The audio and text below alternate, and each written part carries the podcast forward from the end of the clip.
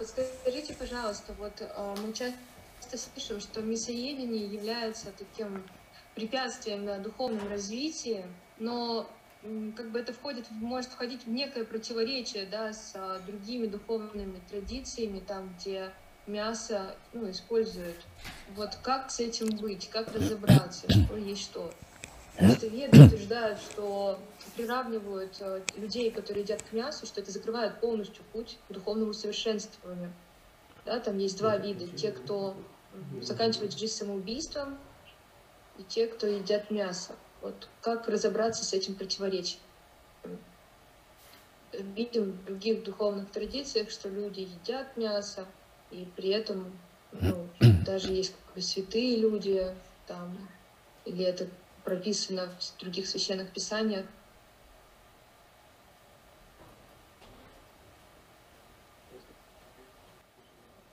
Итак, вопрос мясоедения и духовной практики.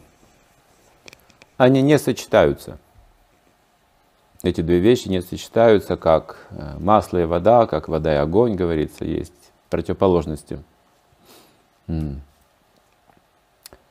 Любовь к Богу – это самое тонкое, самое утонченное сознание, самое тонкое, самое развитое сознание. И мясо никак, этот продукт не происходит из любви. Сами подумайте. Это продукт убийства. Мы не просто убиваем живое существо в форме растения, у которого чувства не развиты, и оно не ощущает такой боли и отчаяния.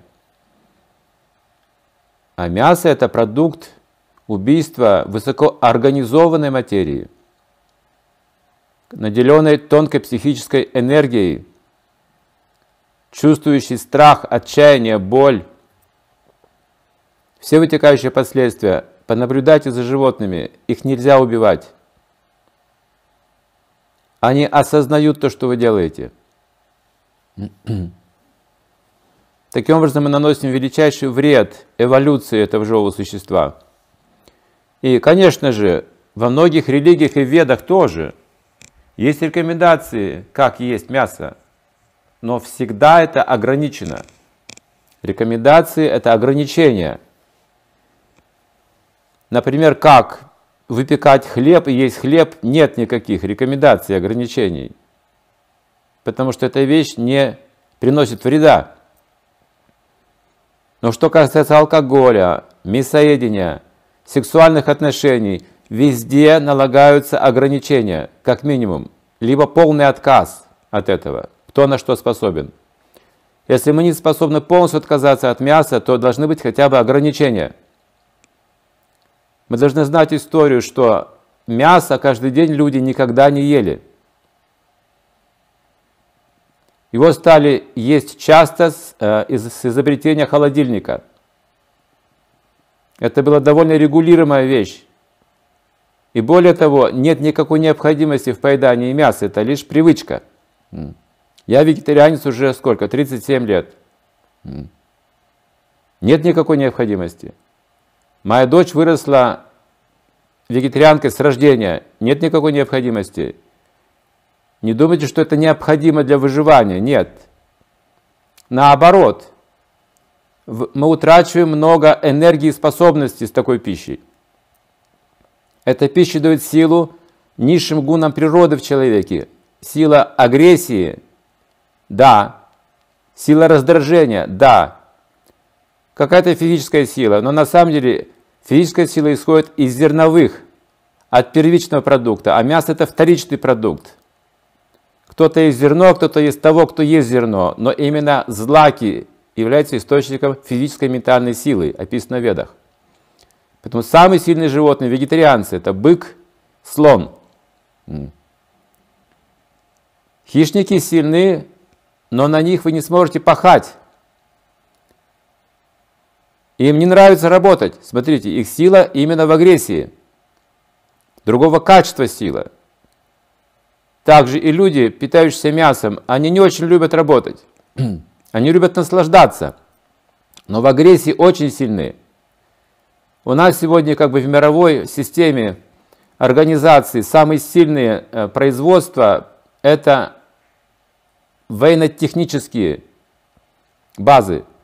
Вот там все силы уходят на эти изобретения и на оружие. В этом мы очень сильны сегодня. Потому что люди едят мясо и вырабатывают определенный тип мышления и характера. Им приходится постоянно обороняться друг от друга и организовывать это. Так и говорится, что постепенно таким путем люди создают смертоносное оружие, которое угрожает всему миру. Шаг за шагом, постепенно. И называют это прогрессом. И как говорят великие святые, что пока люди содержат бойни и едят мясо без ограничений, их будут преследовать войны и эпидемии.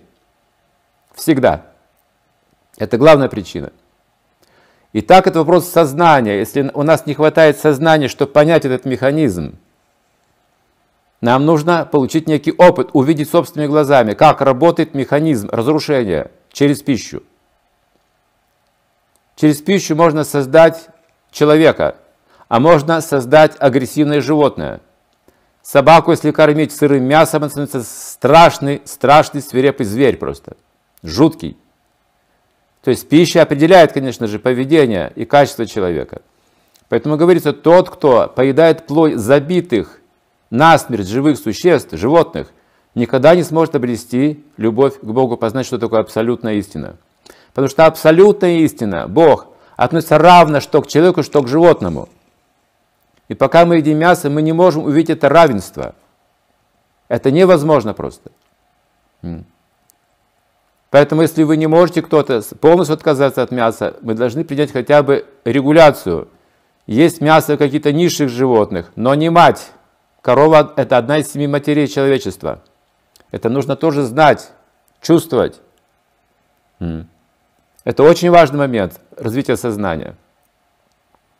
Мне один очень высокопоставленный человек когда-то сказал, но ведь я же не вижу, что это убитое живое существо, я вижу просто бифштекс на тарелке. Я ему сказал, вот в этом вся и проблема, что вы этого не видите, потому что едите мясо. Вы никогда этого не увидите, пока едите мясо. Как только вы перестанете есть мясо, вы увидите, что на вашей тарелке лежит совсем не бифштекс, совсем нечто другое. И вы ужаснетесь когда увидите это. У вас изменится сознание. Вы увидите то, что раньше никогда не видели. Это несколько слов, хотя можно больше об этом говорить. Гораздо больше об этом говорить можно. Цивилизация начинается с пищи.